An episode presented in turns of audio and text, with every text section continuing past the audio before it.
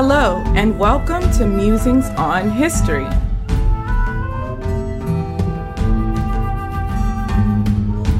Episode 5.4, History of Christianity, the Rise of Islam and the Christianization of All Europe.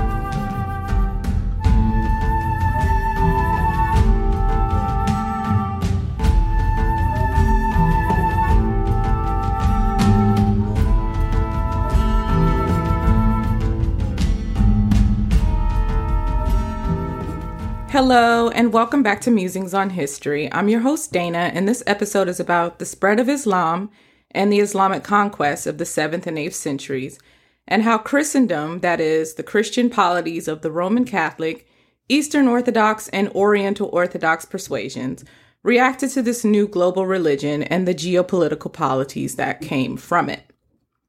This episode is one that I was most excited and nervous to research and write. Growing up as a Black Catholic in the West, Islamic history is not one that I have any personal connection to, and in my institutional schooling, Islamic history was usually either otherized and summarized pretty quickly or intentionally ignored in favor of a more Eurocentric curriculum that charted human civilization development through the progression of European countries and their satellites, namely the US, Canada, and like Australia and New Zealand. What happens when history is taught this way is that the history of non-Europeans, aka white people, begins with their first contact with Europeans and is cataloged according to how those interactions take place. This makes it very difficult for a Black person in the Western world, such as myself, to conceive of themselves as anything more than a juxtaposition to whiteness, and in most cases as a lesser juxtaposition.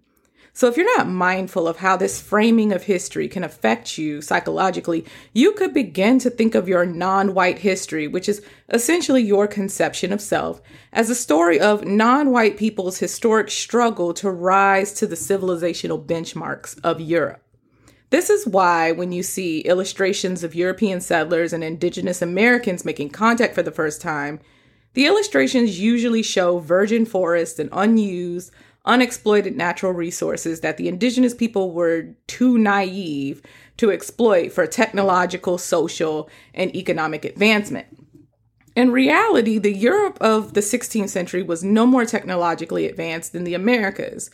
And in some cases, the Americas were far more advanced, such as in the case of the Incan and Aztec empires.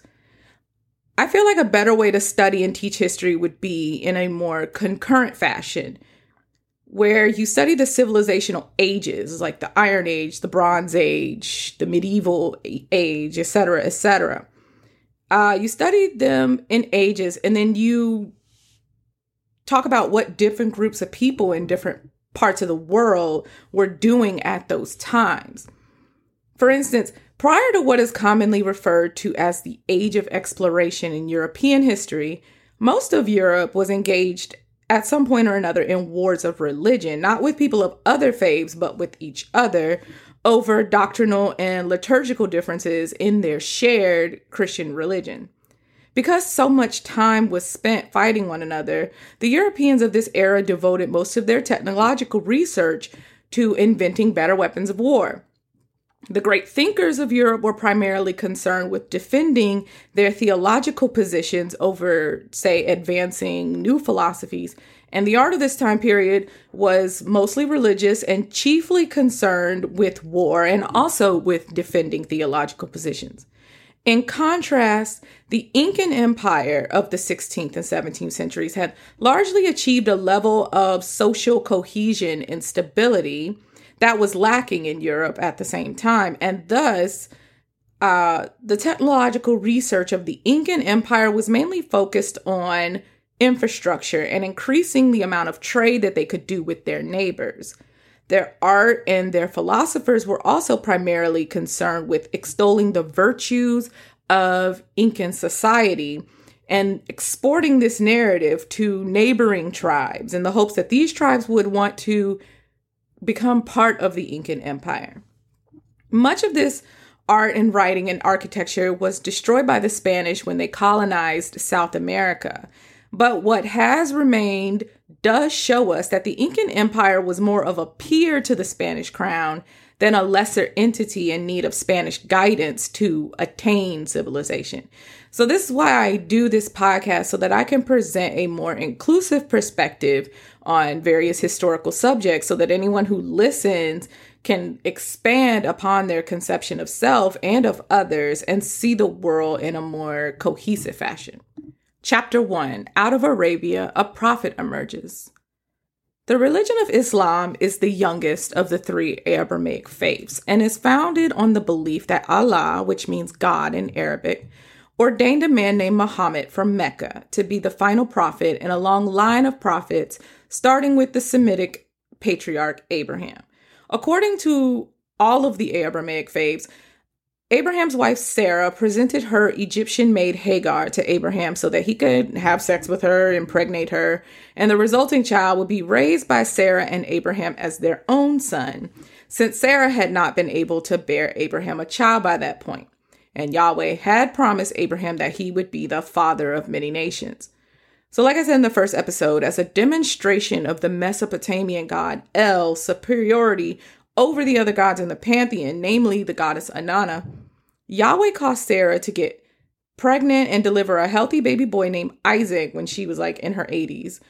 By the time Isaac was born, though, Sarah's maid Hagar had already delivered her own healthy baby boy named Ishmael. The name Ishmael is an Arabicized version of the name Yishmael, which is a Semitic name with roots in Akkadian, Babylonian, and early Aramaic. And it means El has hearkened.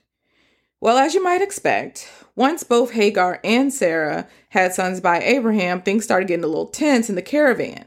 And according to the Christian Bible, Hagar became contemptuous of Sarah, so Sarah dismissed her into the desert with little Ishmael. The Jewish Midrash portrays the dust-up a little bit differently, also stating that Hagar started to look down on Sarah.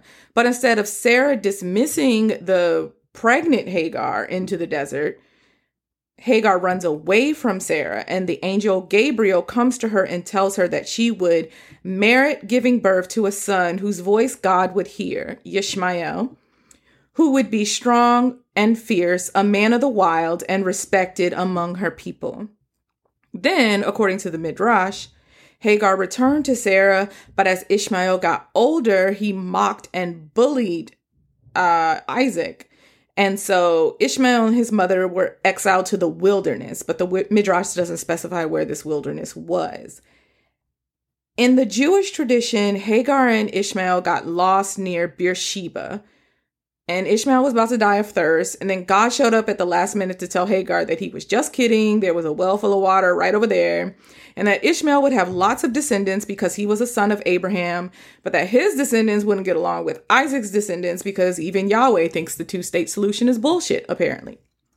The Christian Bible and the Muslim Quran say the same thing, with some minor variations as to what sort of man Ishmael became after that experience at the well.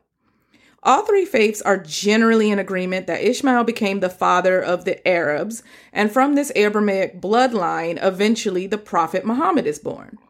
There is some pre-Islamic poetry that mentions Ishmael and Abraham, as well as the pre-Islamic monotheists like Zayd ibn Amr, who preached that the monotheistic worship of El, who he would have called Allah, was the original faith of the Arabs, being that they were descended from Abraham.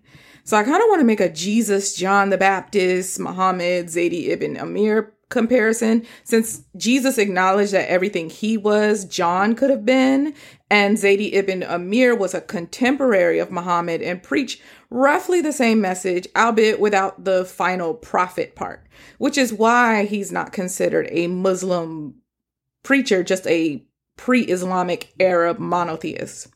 And it also just occurred to me that J.K. Rowling ripped off that concept in Harry Potter with Harry and Neville Longbottom being the John the Baptist, with Neville being like the John the Baptist, Zayd ibn Amr archetype, meeting all of the requirements to be the chosen one, but for some reason not being chosen. Also, Abraham and Ishmael were the ones who like built the Kaaba, I think. Yeah, that was them. So lineage is super important in the Abrahamic faiths, as you can see. For Jews, lineage is literal proof that God's covenant is still in force. even after repeated attempts by various groups to wipe out the Jewish people.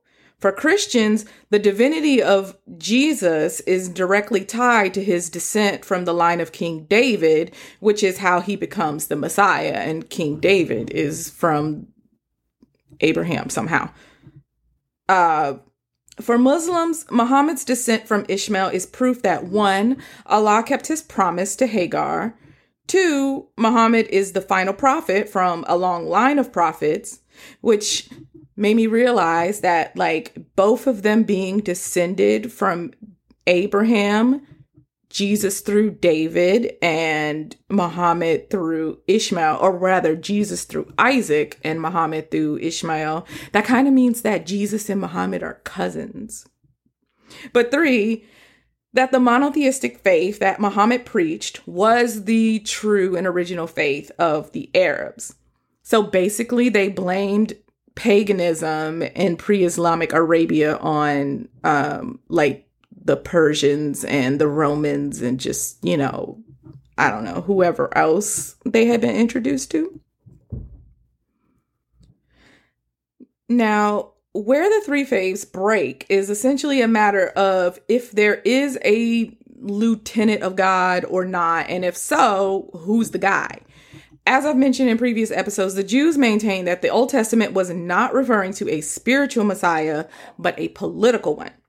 The Christians over time came to disagree with that assertion, and they now claim that the Old Testament does in fact foreshadow a divine Jesus Christ, spiritual Messiah.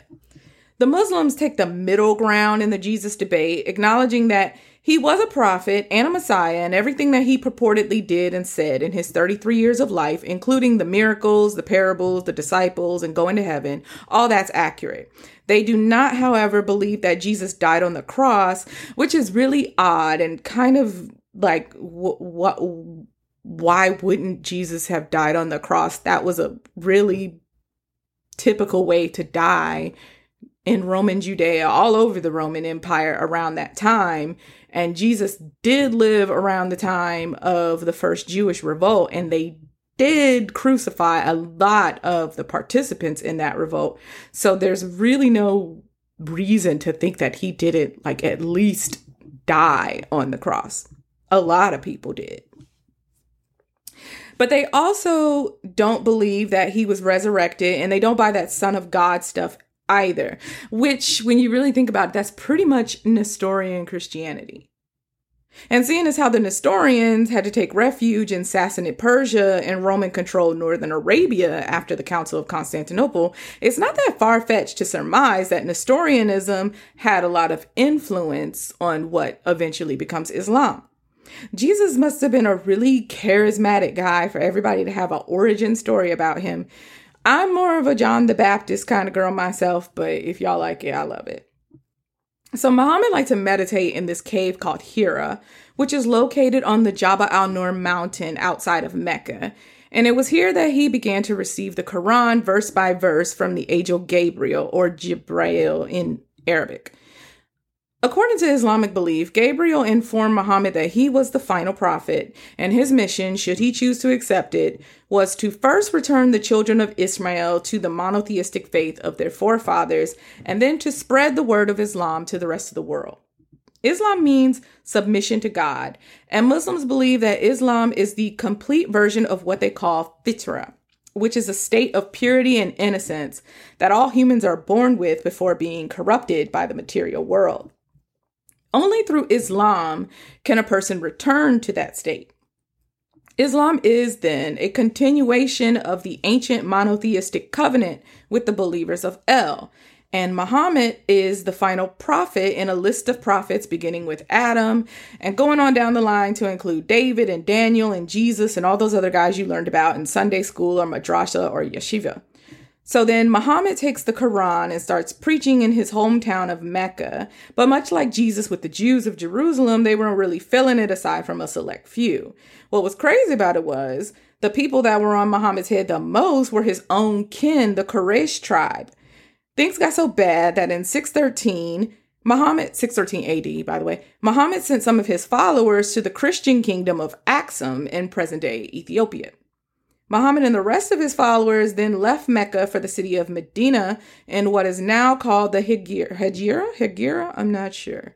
While in Medina, Muhammad drafted the Constitution of Medina, which created the Ummah, or community of Quraysh converts and converts from other tribes. The Constitution of Medina also recognized 8 Jewish tribes as part of the community of Medina, but not part of the Ummah, and gave Muhammad special mediating rights amongst the tribes, forbidding them to wage war on one another without his permission. The Constitution of Medina also ensured religious freedom for all Medinans who were monotheists, because Muhammad did not endorse religious toleration for the remaining pagans in Medina. As a matter of fact, they kicked them out. The Constitution of Medina essentially made Medina a multi-religious Islamic state with religious protections for Christians and Jews, who Muhammad referred to as the people of the book. Muhammad and his successors' special consideration for the people of the book would become a key factor in the Islamic conquest that followed the unification of the Arabian tribes under Islam. After converting and organizing the Medinan tribes, Muhammad and his followers converted Arabs all over the peninsula, fighting the Quraysh every step of the way. After 8 years of intermittent fighting, Muhammad decided to just take 10,000 of his followers and march on Mecca. So apparently the Quraysh were not ready for an all-out battle, and Muhammad ended up taking Mecca with very little bloodshed. In 632, Muhammad fell ill and died, and by the time of his death, almost the entire Arabian Peninsula had converted to Islam. There were some small pockets of Eastern Arabia who unconverted immediately after Muhammad's death, resulting in a civil war known as the Ridda Wars, or the Wars of Apostasy. And there were some Yemenite Jews living in Sana'a and the island of Socotra, but a lot of those Yemenite Jews left Arabia by the end of the 8th century, either for Persia or into the Ethiopian highlands, where they were absorbed into the Beta Israel. By the 1950s, the majority of the remaining Yemenite Jews had left Arabia for Israel. After Muhammad's death, there was an intense debate about who he had deemed as his successor. The majority of Muslims believed that Abu Bakr, a companion of Muhammad and the father of his third wife Aisha, was called to be the Prophet's successor, and today he's regarded as the first caliph of Sunni Islam, which is the larger sect.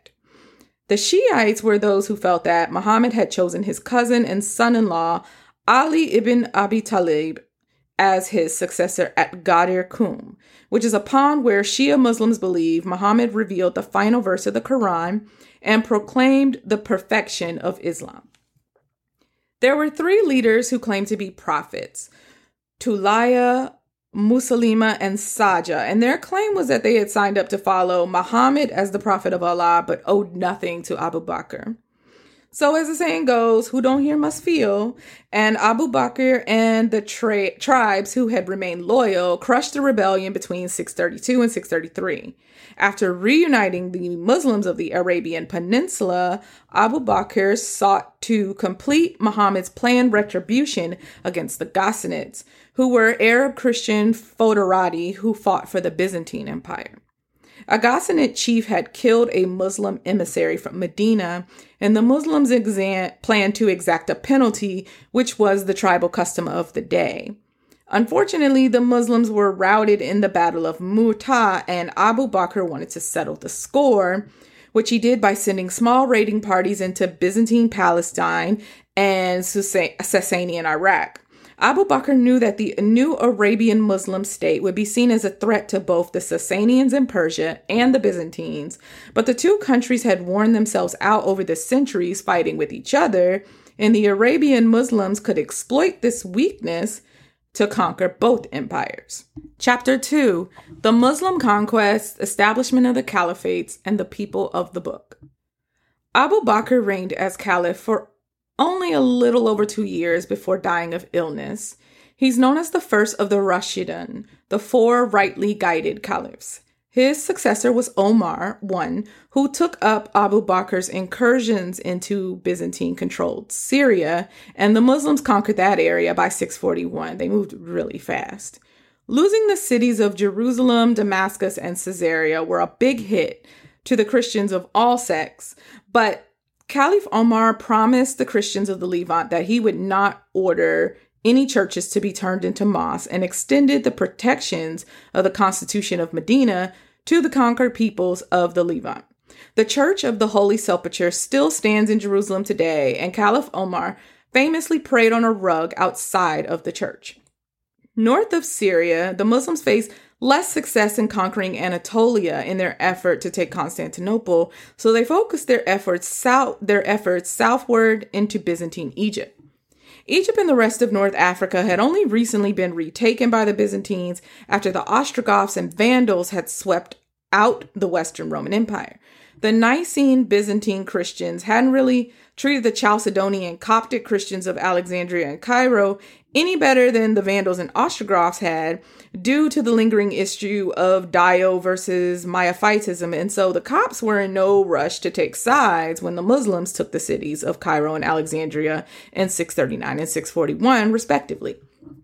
In every area that they acquired, the Muslims offered the same deal: live as people of the book, which afforded religious toleration for Jews and Christians, but also required them to required non-Muslim males living in Muslim-controlled areas to pay a tax called the jizya. Some recalled the jizya as a humiliating penalty, but the exemption of churches and clergy from the jizya counters that argument. As the caliphates grew and encompassed more non-Muslim peoples, the jizya expanded to include Zoroastrians, Hindus, and Buddhists as well. Now, after some naval losses and victories in the eastern Mediterranean, the Muslims then took the island of Cyprus and built their fleets in Alexandria, Tyre, Cyprus, Beirut, and Acre. And from the 8th century onward, they used these forward bases to launch raids on Byzantine cities in Greece, southern Italy, and Anatolia. Next, the Muslims conquered Mesopotamia and Persia, delivering a crushing defeat to the forces of Sassanid Emperor Yasgird III at the Battle of Al-Qadisiyah in 636. A large component of this defeat was the refusal of the Marzbans to come to Yasgird's aid. The Marzbans were a class of margraves and military commanders who administered the border provinces of the Sasanian Empire. In the Sasanian caste system, Marzbans were primarily from the Zoroastrian class, but many of their troops were a mix of Arian, Nestorian, and Nicene Christians, as well as Jews and some pagans from the Turco-Persian tribes of the Khorasan. None of these groups had much reason to love the Zoroastrian elites or the emperor, and the fate of the Sasanian Empire was sealed after the Battle of Nahavand in 642, where the Arab Muslims chased the depleted Persian military across the Zagros Mountains into the plains. In Muslim history, this battle is known as the Victory of Victories, and it is seen as a divine mandate from Allah to convert the Persian people to Islam. For Persians, the defeat still stings. Although they are very proud and devout, mostly Shiite Muslims now, many Persians for centuries felt that the defeat led to the Arabization of Persia and a decline of Persian culture that was not rectified until the Abbasids came to power hundreds of years later. The Persian poet Ferdowsi wrote this in his epic poem Shahnameh, 400 years after the Battle of Nahavand. "Damn this world, damn this time, damn this fate, that uncivilized Arabs have come to make me a Muslim. Where are your valiant warriors and priests? Where are your hunting parties and your feats? Where is that warlike mien, and where are those great armies that destroyed our country's foes?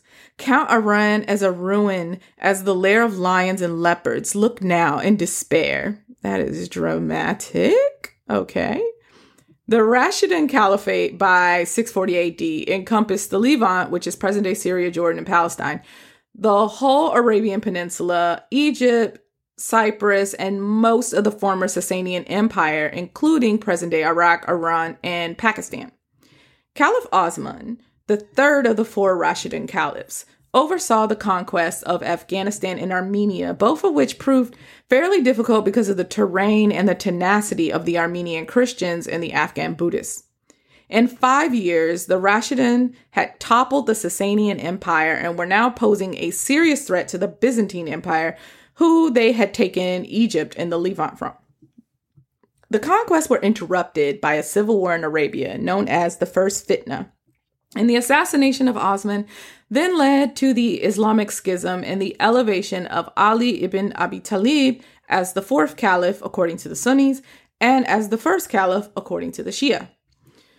Ali was also assassinated in 661, and the fifth caliph was his son Hassan ibn Ali, who abdicated after about 6 months to let Muawiyah the first, the Prophet Muhammad's son-in-law and cousin, become the sixth caliph and the first from the sixth caliph. Oh, did I miss a number? No. Okay. Sixth caliph and the first from the Umayyad caliphate. Hassan did this to end the first fitna, and in Shia Islam, he is regarded as the second of the 12 imams.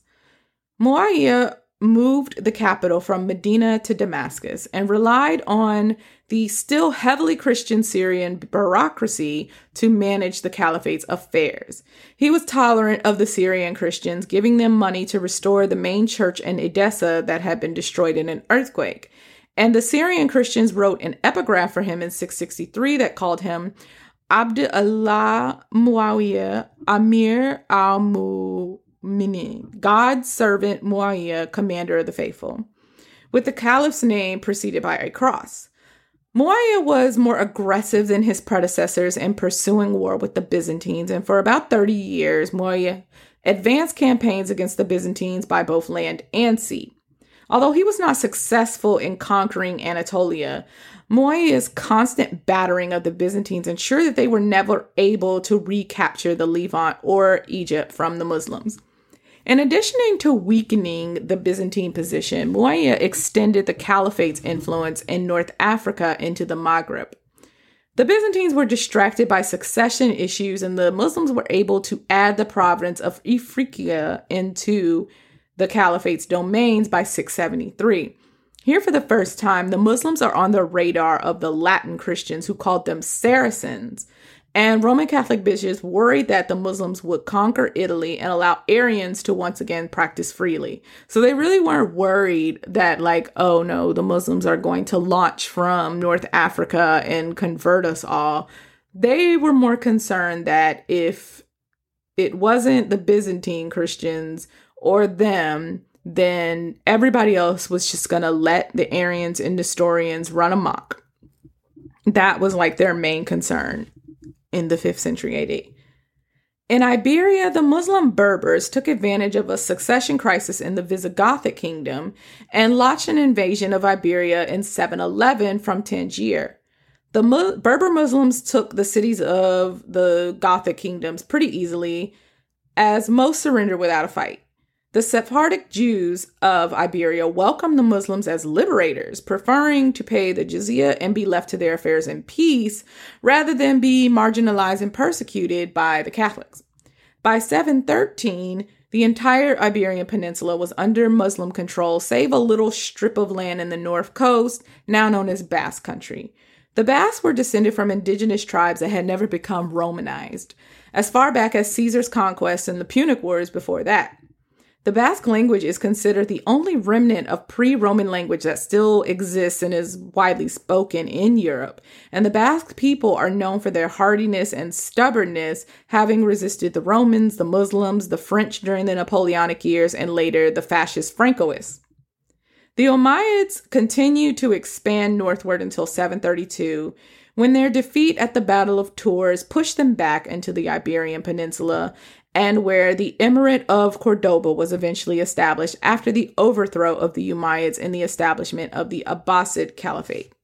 The Umayyad caliphs did not push conversion to Islam, although many people did convert, but Arab Muslims weren't really keen to give up their privileged status, and being from one of the Arabian tribes still held weight all over the Umayyad Caliphate. But in the Persian highlands, Arabs had lived amongst the Persians, as opposed to like in North Africa or in the Levant, where there would be like a fortress city and the Muslims would live in the fortress city and control all the trade and the administration and everything.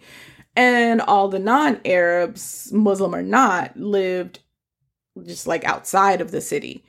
In the Persian highlands, the Arabs lived amongst the Persians and intermarried and adopted a lot of their language and customs.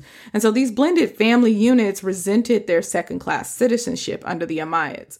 Other non-Arab Muslims, such as the Somali clans and the Nubians and the Turco-Persian tribes of Central Asia, as well as the Bedouins, they also had to pay the jizya at this time. And so they united to overthrow the Umayyads, and they were assisted in this by Shia Muslims who were still angry about the Battle of Karbala.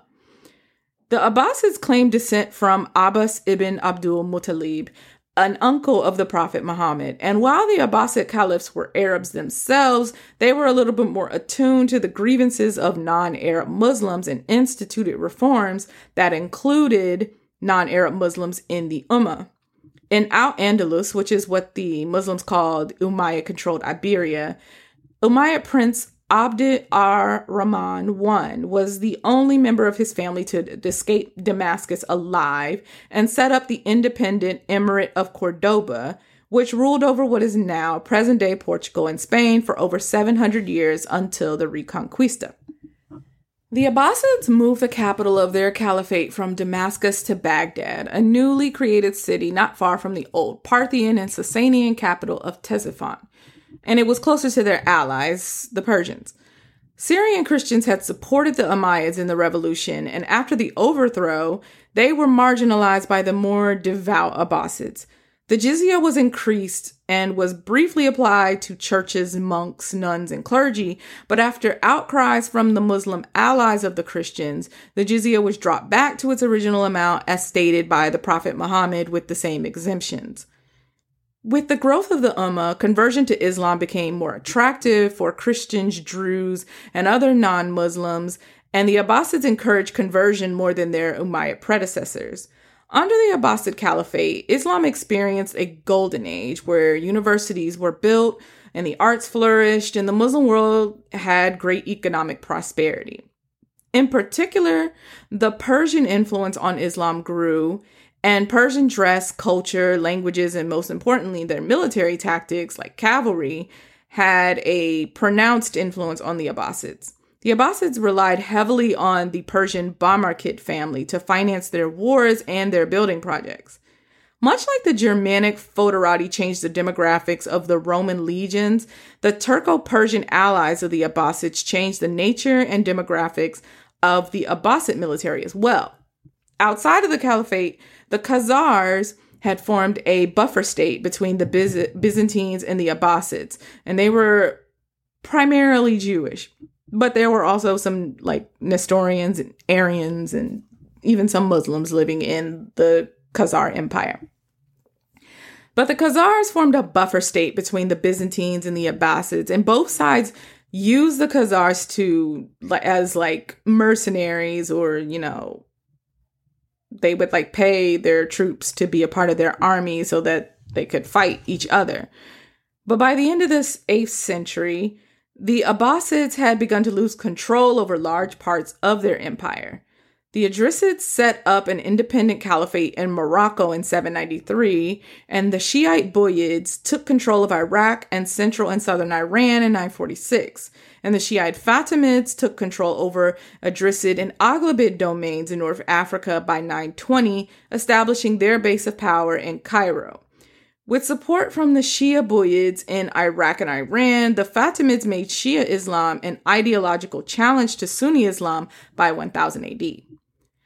Buyid dominance began to wane around 1055, and the Seljuk Turks filled the power vacuum that they left in Iran and Iraq, eventually moving westward into Byzantine Anatolia, where they won a decisive victory over the Byzantines at the Battle of Manzikert in 1071.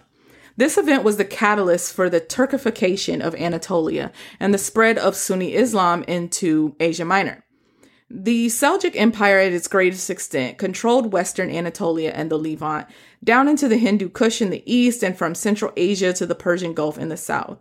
The First and Second Crusades were fought against the Seljuks in the Levant as the Christians of Western Europe tried to take back control of the Holy Lands, and while the Seljuk Empire was successful in combating the People's Crusade of 1096, They were unable to stop the combined Christian forces of the First Crusade, also known as the Prince's Crusade, from taking the cities of Nicaea, Iconium, Caesarea Mazaca, and Antioch on their march to Jerusalem.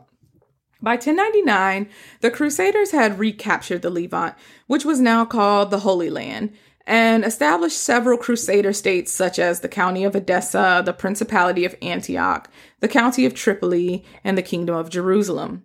The Crusader states were ruled by Armenian, Catholic, and Eastern Orthodox Christians whose populations were mostly Muslim, if not just a different form of Christianity from the ruler, and coups were commonplace.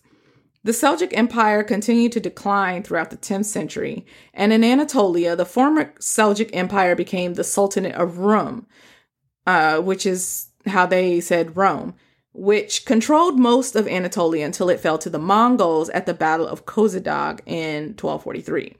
From there, the Sultanate split into Anatolian beyliks, or principalities, one of which was ruled by the House of Osman, who eventually became the Ottoman Turks. Chapter 3. Eastern Europe, we going to Islam. The Golden Age of Islam came to a screeching halt on 10 February 1258, when Hulagu Khan, brother of the Khagan Monkey Khan, a grandson of Genghis through his son Tolu, defeated the Abbasids in the 10-day siege of Baghdad. By the 13th century, the Mongol Empire encompassed most of the Eurasian landmass, much of the old Abbasid Caliphate, much of China, and it had conquered the Kievan Rus as well.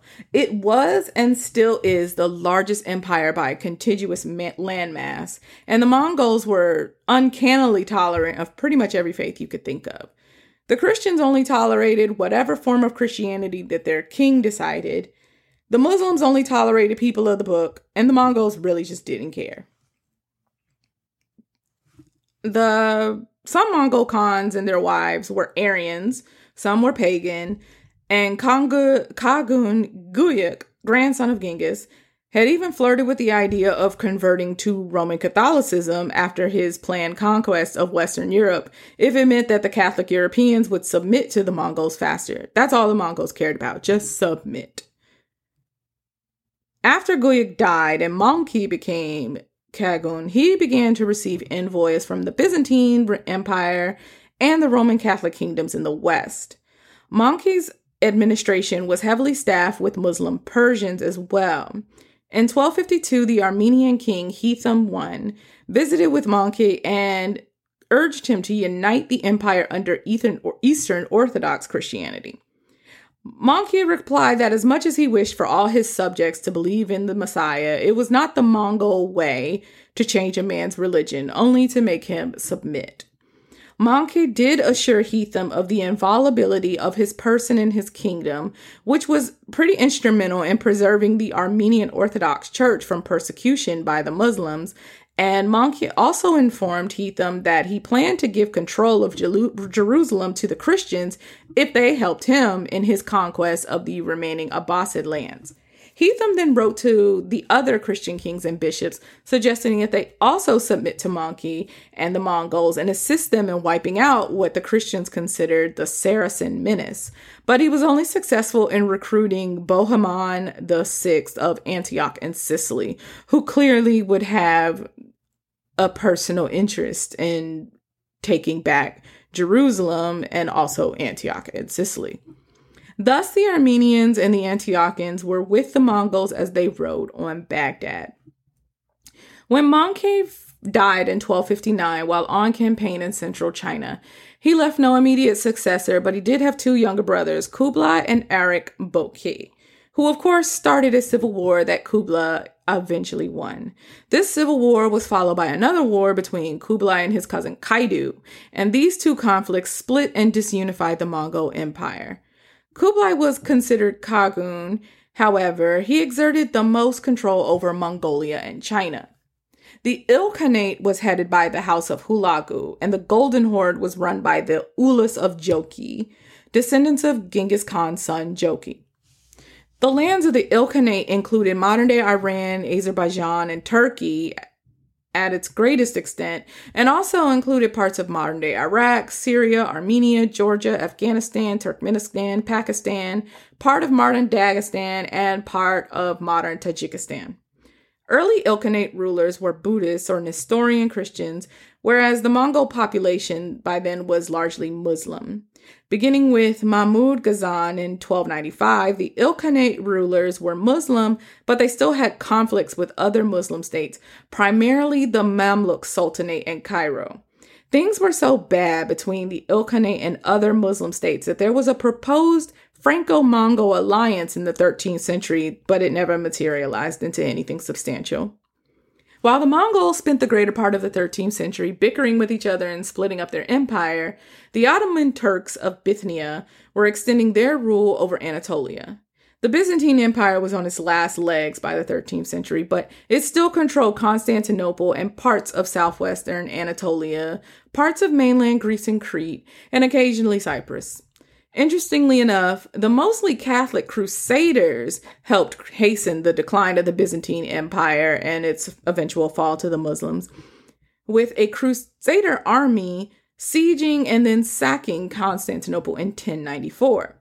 They then established the Latin Empire, which encompassed eastern mainland Greece and northwestern Anatolia. The rump state of Nicaea, headed by Michael Palaiologos VIII, recaptured Constantinople in 1261, which reestablished the Byzantine Empire, although it was much diminished and surrounded by enemy states like the Bulgarian and Serbian empires, who were both short-lived and eventually consumed by the expanding Sunni Muslim Ottoman Empire. The first outbreak of the bubonic plague, also known as the Black Death, in 1346, further weakened the Byzantine Empire. However, Byzantine culture flourished in its last couple centuries of existence in what is now called the Palaiologian Renaissance. After the fall of Constantinople, the flight of many Byzantine artists, scholars, and clergy to Italy helped to spark the Italian Renaissance. The Ottoman Turks were next up to bat in the medieval imperial game, and they moved with gusto to expand their influence. After unifying the Turkic beyliks under their rule, the Ottomans' next goal was control over all of Anatolia and the Balkans. The Ottomans had taken all the lands in Anatolia that surrounded Constantinople, but the city's strategic position on the Bosphorus Strait made it a pretty difficult target to starve out in a siege. The Ottomans, like most Turkic peoples, were horsemen, and they were better known for their cavalry raids than their mastery at sea. And Constantinople's high walls made it difficult to sack the city. The Byzantine Empire, like I said, it's pretty much limping along at this point, mostly due to their Orthodox and Catholic brethren breaking away from them and establishing their own short-lived empires. So it's funny to me when modern-day Balkan nationalists and Islam and Balkan nationalism and Islamophobia kind of portrays the story as though the Muslims are the cause for fragmentation in the Orthodox community. The Bulgarians and the Serbians took advantage of some weak moments in the Byzantine court, and the Voivodes declared sovereignty only to fall victim to the same fragmentation when their own kingdoms were attacked by the Ottomans. There's a reason why the term for political fragmentation of a once strong central state into smaller, mutually hostile states is called Balkanization, and it directly stems from the Balkan leaders' inability to hold it together long enough to repel a common enemy. From these wars in the Balkans, we get two seminal battles that have shaped history in numerous ways since. The Battle of Kosovo on 15 June 1389, and the Battle of Nicopolis that took place on 25 September 1396. The Battle of Kosovo was preceded by the Battle of Maritsa in 1371, where the Ottomans slaughtered the Serbs and took Macedonia and Thrace, including the important city of Adrianople. The Serbian commanders, brothers whose names I'm not even going to attempt to say today, tried to get the Hungarians, Bulgarians, and the other Serbian Voivodes' support to drive the Ottomans out of Europe, but they were unable to convince these other European principalities to help, not even the Byzantines, who were practically encircled by the Ottomans at this point. From their new base in Adrianople, the Ottomans moved to take all of Serbia and met the Serbs on the Kosovo field, a few miles north of the modern-day capital of Kosovo, Pristina. And there, the Battle of Kosovo was joined. The commanders of both armies were killed in the battle, and it was almost a Pyrrhic victory for the Ottomans, as it left them with so few men in Europe that they were vulnerable to attack and could have been driven from Europe shortly afterward, if the Christians had been able to set aside their petty differences and join forces. The Bulgarian voivodes were not trustful of each other, nor were the remaining Serbian voivodes very trustful of each other. And the Byzantines hated them both because why did you break away from us when the Latins attacked? So that was what they were more concerned about than getting the Ottomans off of mainland Europe. In 1394, Pope Boniface IX proclaimed a crusade against the Turks, but he had two additional claimants to the papacy in Avignon under the protection of the French monarchy, Clement VII and Benedict XIII. So Catholics were pretty split over whether to answer Boniface's call or not. Eventually, in 1395, after the Ottomans had already won the Battle of Kosovo and replenished their troops with reinforcements from the east, the King of France, Charles VI, decided to honor Sigismund of Hungary's request for help, and a combined Hungarian, Croatian, Bulgarian, Wallachian, French, Burgundian, and German force, assisted by the Venetian navy, met the Ottoman army at the Danubian fortress of Nicopolis on 25 September 1396, where they were routed by the famed Ottoman cavalry. The loss at Nicopolis signaled the end of the Bulgarian Empire, and the Ottomans were primed to take on the Kingdom of Hungary next. Nicopolis is also sometimes called the Crusade of Nicopolis, and was the penultimate large-scale crusade of that era, followed by the Crusade of Varna.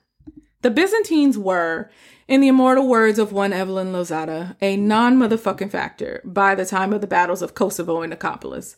By 1402, Byzantine lands consisted of Constantinople and a few exclaves in Greece that remained loyal to the Palaiologos dynasty.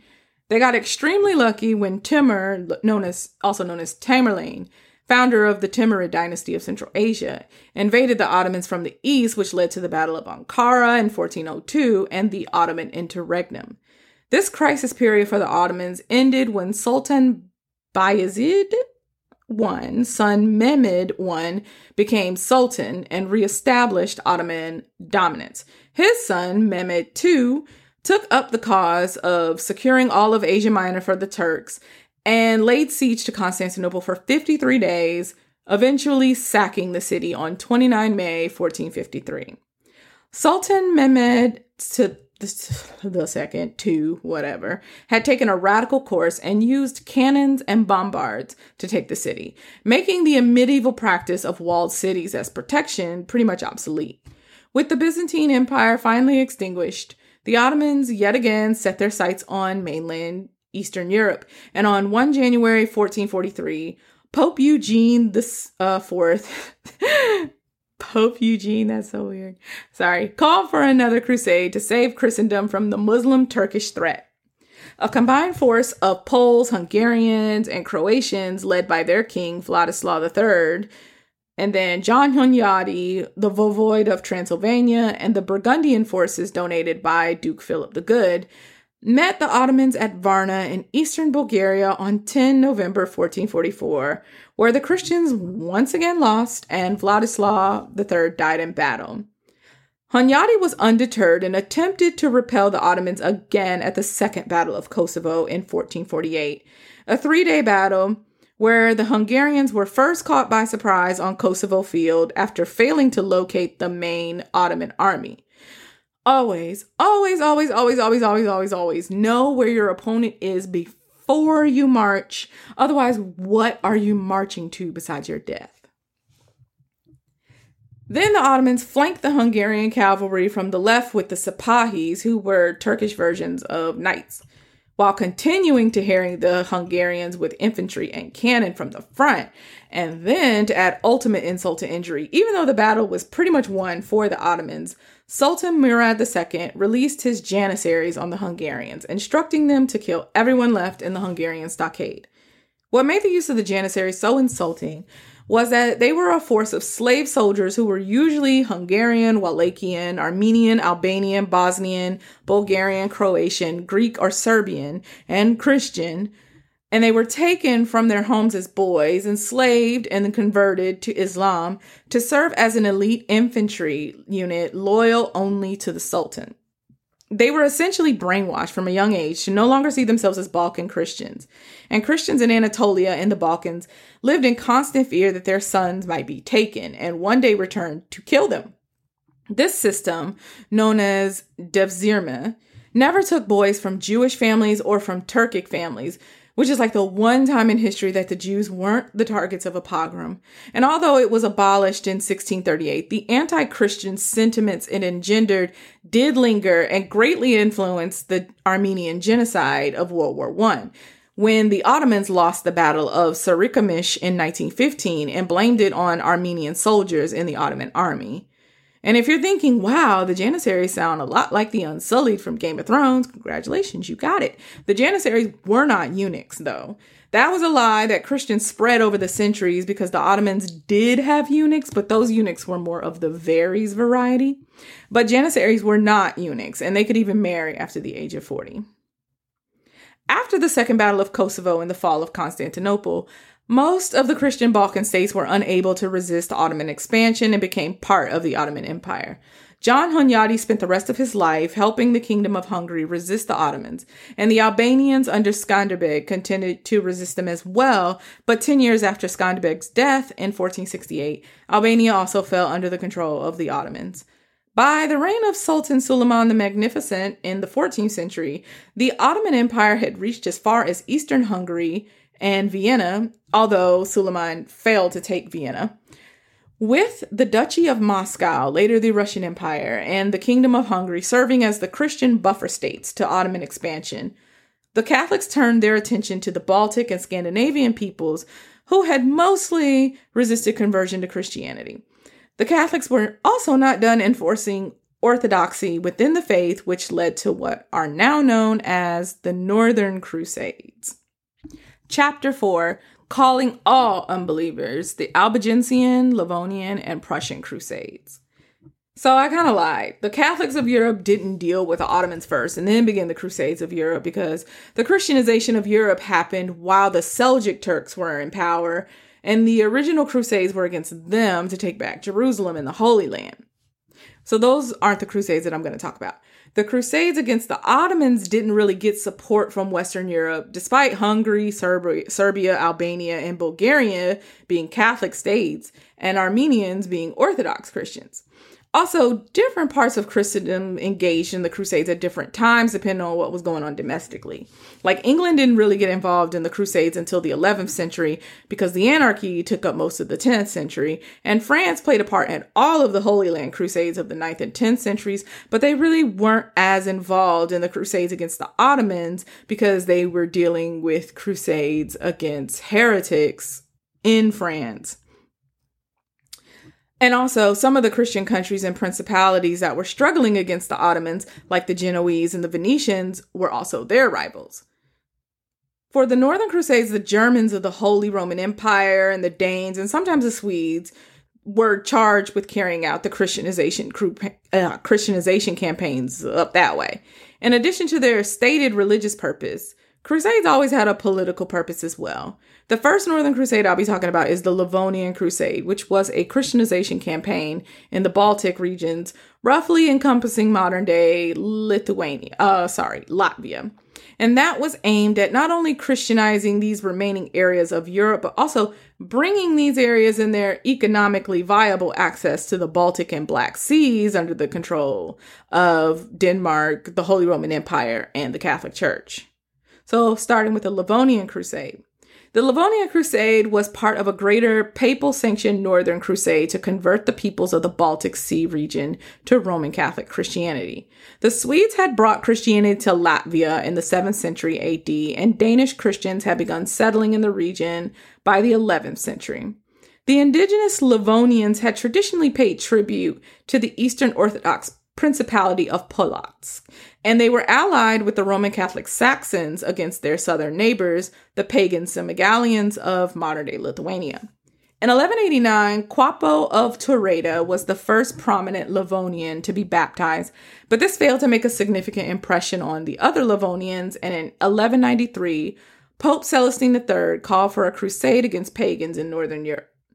At first, the crusade was peaceful, but when the Pope realized that Livonians weren't flocking to Christianity willingly, he sent in the big guns, and the Livonians dragged that big gun from his horse and beat him to death.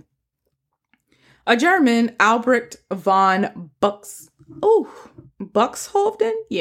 established a bishopric in Riga, Latvia in 1201 and formed the Livonian Brothers of the Sword to proselytize to the Livonians and take control over the trade routes that ran through Riga.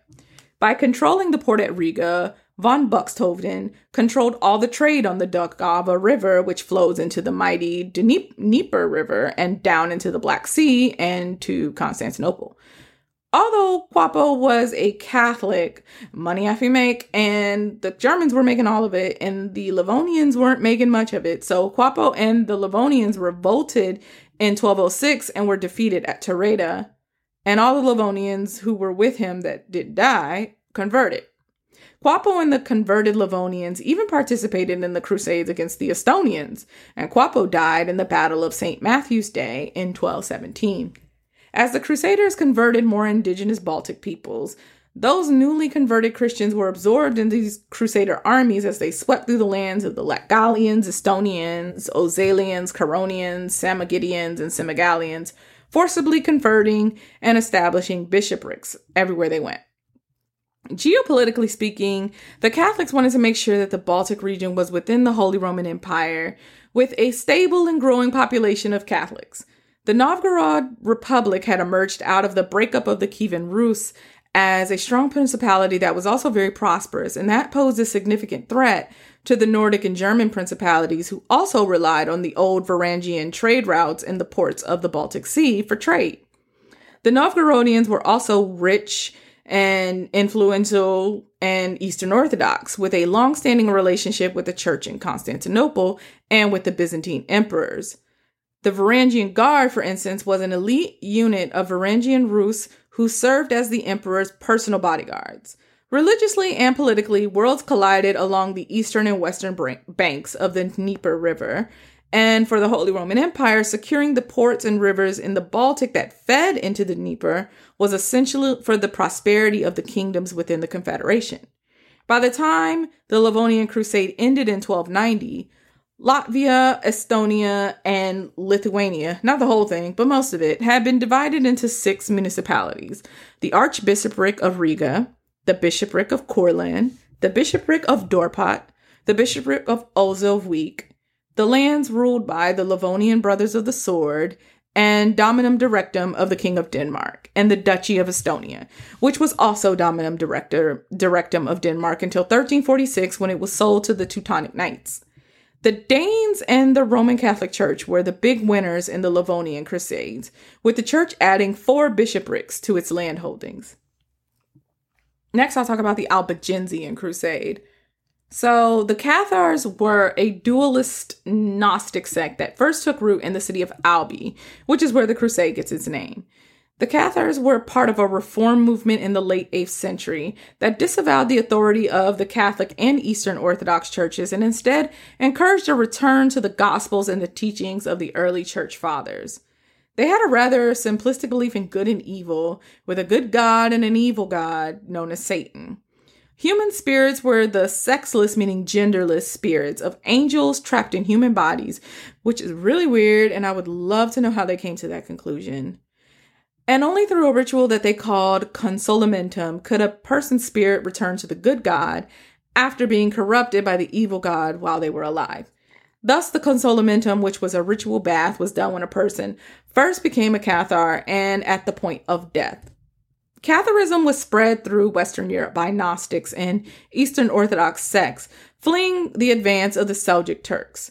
The Abbasids and previous Muslim caliphates really hadn't cared all that much about what forms of Christianity were practiced in their land so long as you paid your jizya, but the Turks, starting with the Seljuk Turks, were less accepting and accommodating than their predecessors, and so many of these sects fled to Western Europe and took their weird-ass ideas with them, and the Catholics were not having it.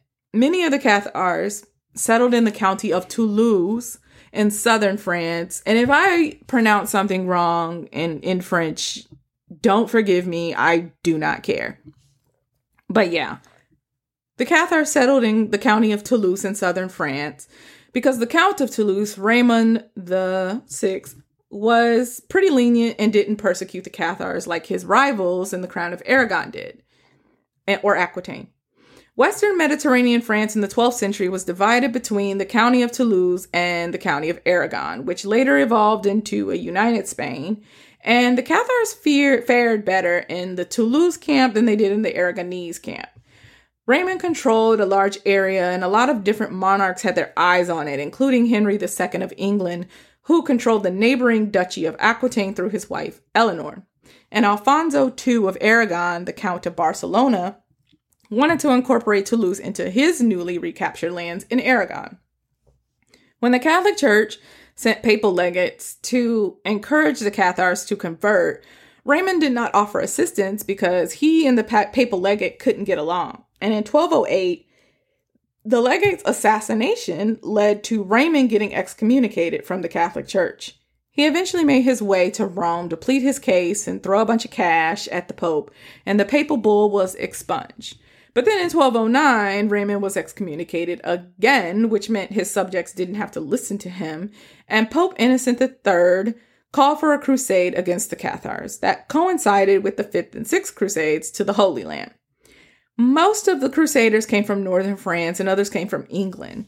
Henry II and Eleanor of Aquitaine wanted to make sure that they sent Crusaders from Aquitaine, as did Alfonso of Aragon, kind of in the hopes that the Pope would see their religious fervor and favor them as the lords of the county of Toulouse after they won it over. The Crusaders first massacred every man, woman, and child in the town of Beziers, and the Aragonese Count of Foix, who cares, had initially promised to protect the city.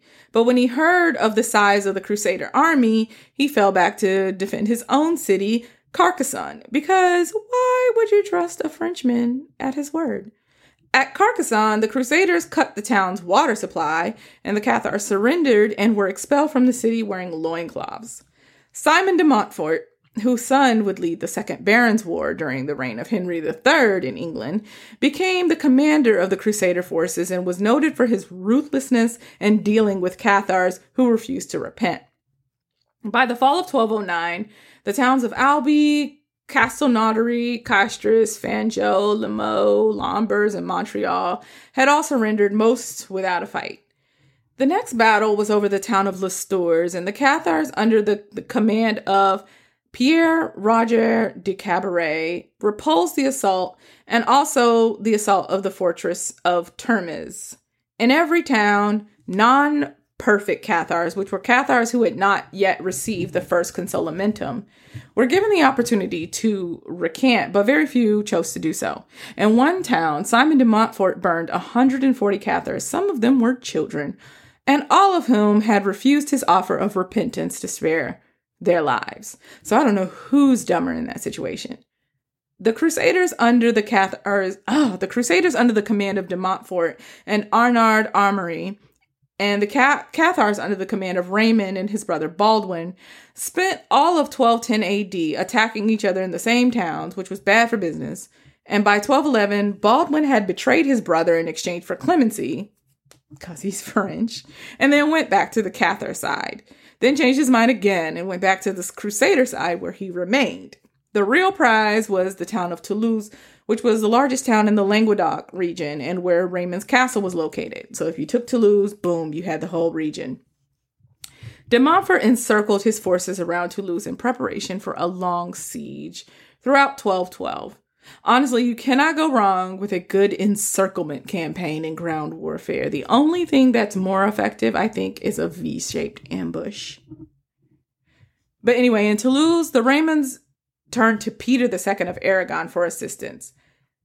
Peter didn't have any love for the Cathars, and he was a devout Catholic. However, it had become clear that Pope Innocent III favored the Languedoc becoming part of the French crown or becoming part of Aquitaine over becoming part of Aragon. Peter's sister was also married to Raymond. He had 4 wives total. So she reached out to Peter and he reached out to Pope Innocent III to ask him to declare a halt to the crusade on the grounds that a crusade against the Moors in Spain was more important. Innocent agreed to halt the crusade so that a crusade against the Moors could be started instead, but he refused to grant Peter's request that Innocent restore Raymond's lands in the Languedoc, or at the very least, give them to Peter's nephew, Raymond's son, because by this time, Raymond's son and wife were Peter's wards, since it wouldn't be right for a Catholic princess and her son to be living with a twice excommunicated heretic. Peter also asked that Raymond be allowed to go on the crusade against the Moors as a way of doing penance, but Innocent refused to return the Languedoc lands to the Raymond family, and he refused to allow Raymond to do penance via crusade. He was just fucking over it, I guess. So, feeling slighted by Pope Innocent III, and having grown suspicious of Simon de Montfort's goals in the Languedoc, like this guy was a complete asshole, Peter rejected the council's verdict and decided to help the Cathars in Toulouse, which is a bad idea. When the French are fucking up, you just let them. Pope Innocent III sent letters to Peter II, warning him that he would be excommunicated. But luckily for Peter, he died in the first major battle with the Crusader army. See, told you it was a bad idea. The Battle of Muret, before the papal bull could be issued. By 1225, the fighting had really not changed anyone's position in the Languedoc. The Cathars still held most of the towns in the south, and the Crusaders held most of the north. At the Council of Bourges in 1225, the French king Louis VIII gathered up the largest force yet to take on the Cathars, and by 12 April 1229, Raymond VII, son of the Raymond who got the family into the mess in the first place, signed the Treaty of Paris at Meaux, which recognized Raymond as the ruler of Toulouse in exchange for him abandoning the Cathar cause and tearing down all of Toulouse's defenses, as well as marrying his daughter Joan to the French king's brother Alphonse, who was old as hell, so that Toulouse would eventually revert to the French crown authority in the future, which it eventually did. After the Albigensian Crusade, Pope Gregory IX established papal inquisitions to bring order to heresy accusations and trials, because Simon de Montfort was like running roughshod, like burning children and stuff. Like, what the hell, man?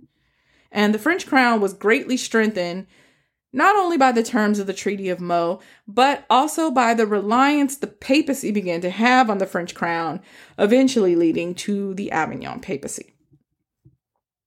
The next one was the Prussian Crusade. The Old Prussians were a confederation of pagan tribes in the Baltic region that is now part of modern-day Poland. The Kingdom of Poland had tried to convert the Old Prussians in the 7th century, but they were a very martial people, sort of like the Prussians that came after them. And they resisted Christianization even as their Baltic neighbors relented under the pressure until the 13th century.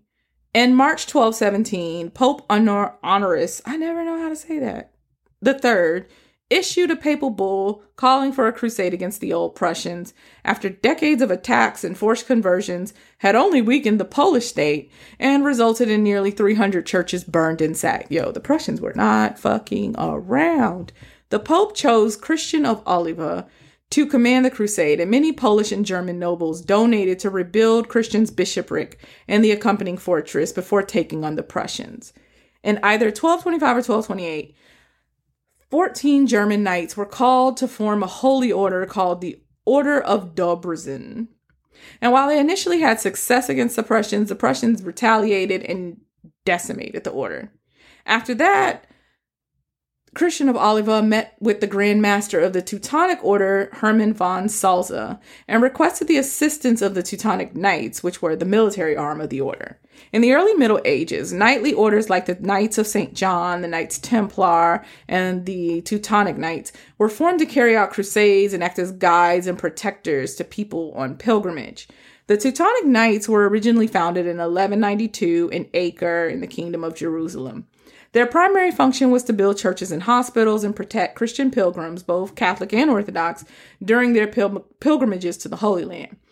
After the Holy Land was lost in the fall of Acre in 1291, many of these orders, such as the Knights Templar, used the considerable wealth that they had plundered from the Holy Land and established a proto-banking system with the medieval kings of Europe.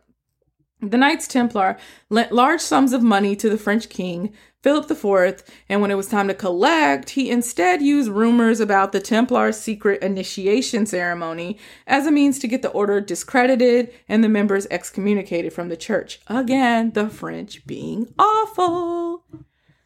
Herman was 95% with the shits in regards to helping out the Poles and the Germans with the old Prussians, but he had some reservations.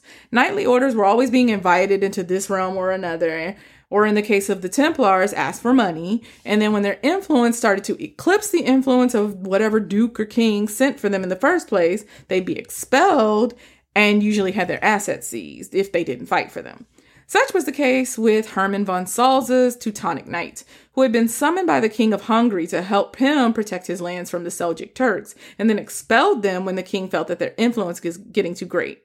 So Hermann wanted to ensure autonomy for his order in the form of land that would belong to the order in perpetuity, and that could house tenants, which would raise taxes, and then they would also grow crops.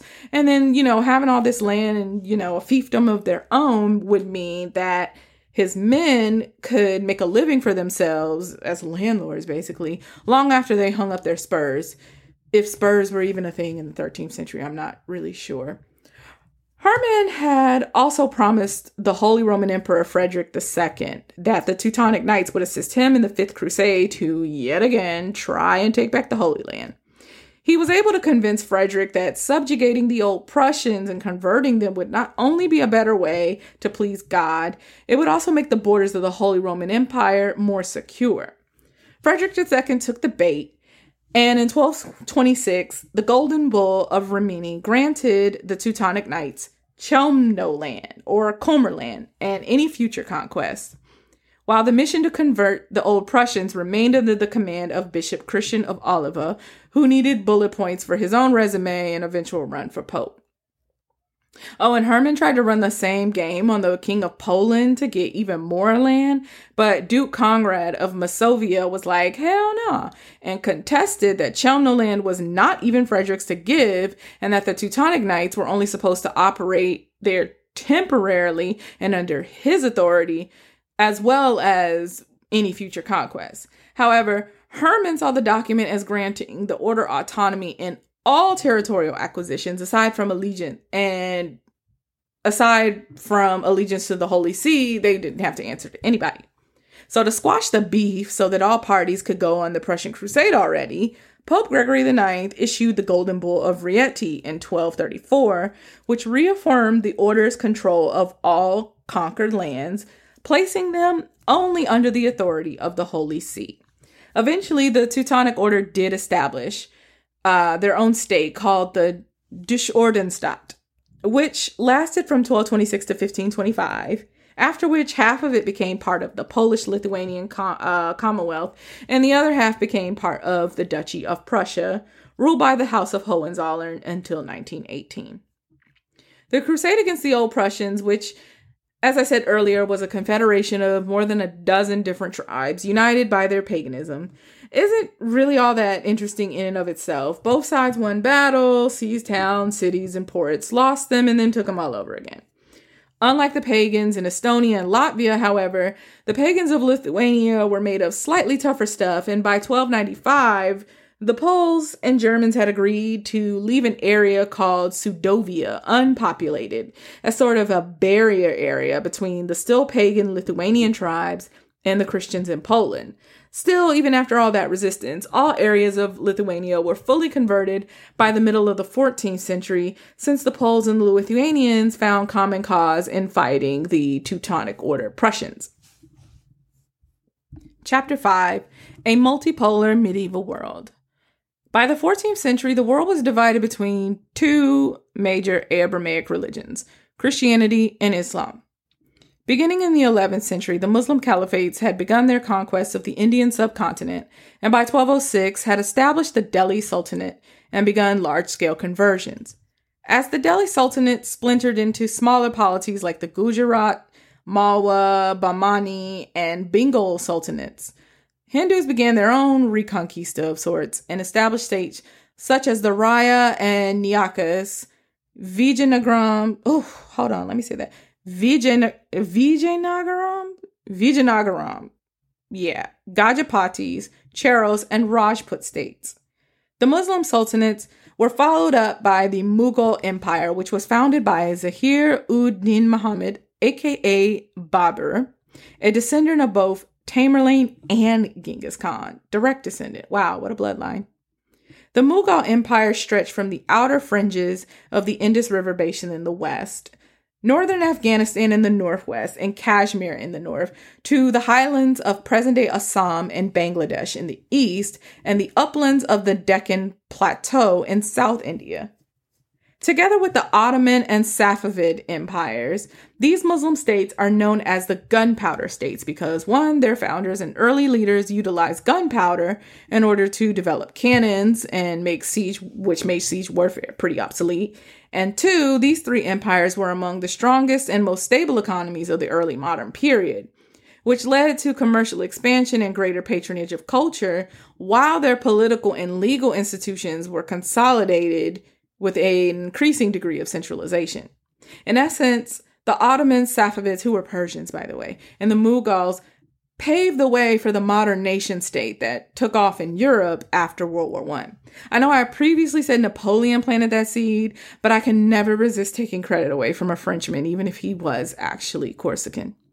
Napoleon more so planted the seeds of ethno-nationalism, whereas the Mughal Safavids and Ottomans ruled over ethnically and religiously diverse empires that Napoleonic era Europeans would have never tolerated. The British didn't allow the Jews to return until the 1950s, for Christ's sake.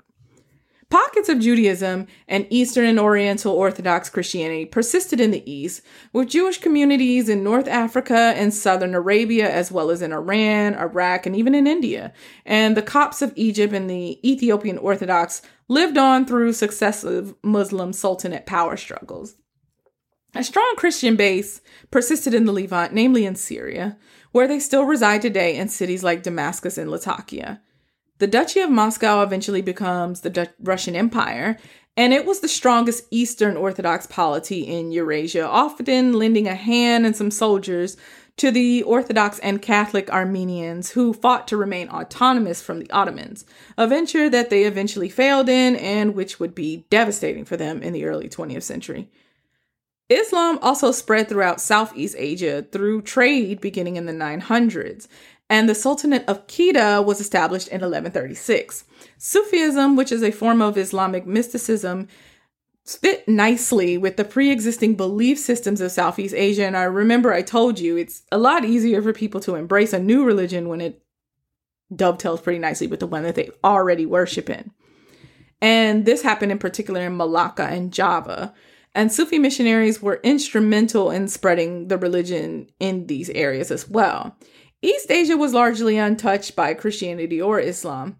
The Ming dynasty controlled China from 1368 to 1644, and this Chinese dynasty favored the three teachings of Confucianism, Taoism, and Buddhism, with most early Ming emperors favoring Taoism and later Ming emperors favoring Confucianism.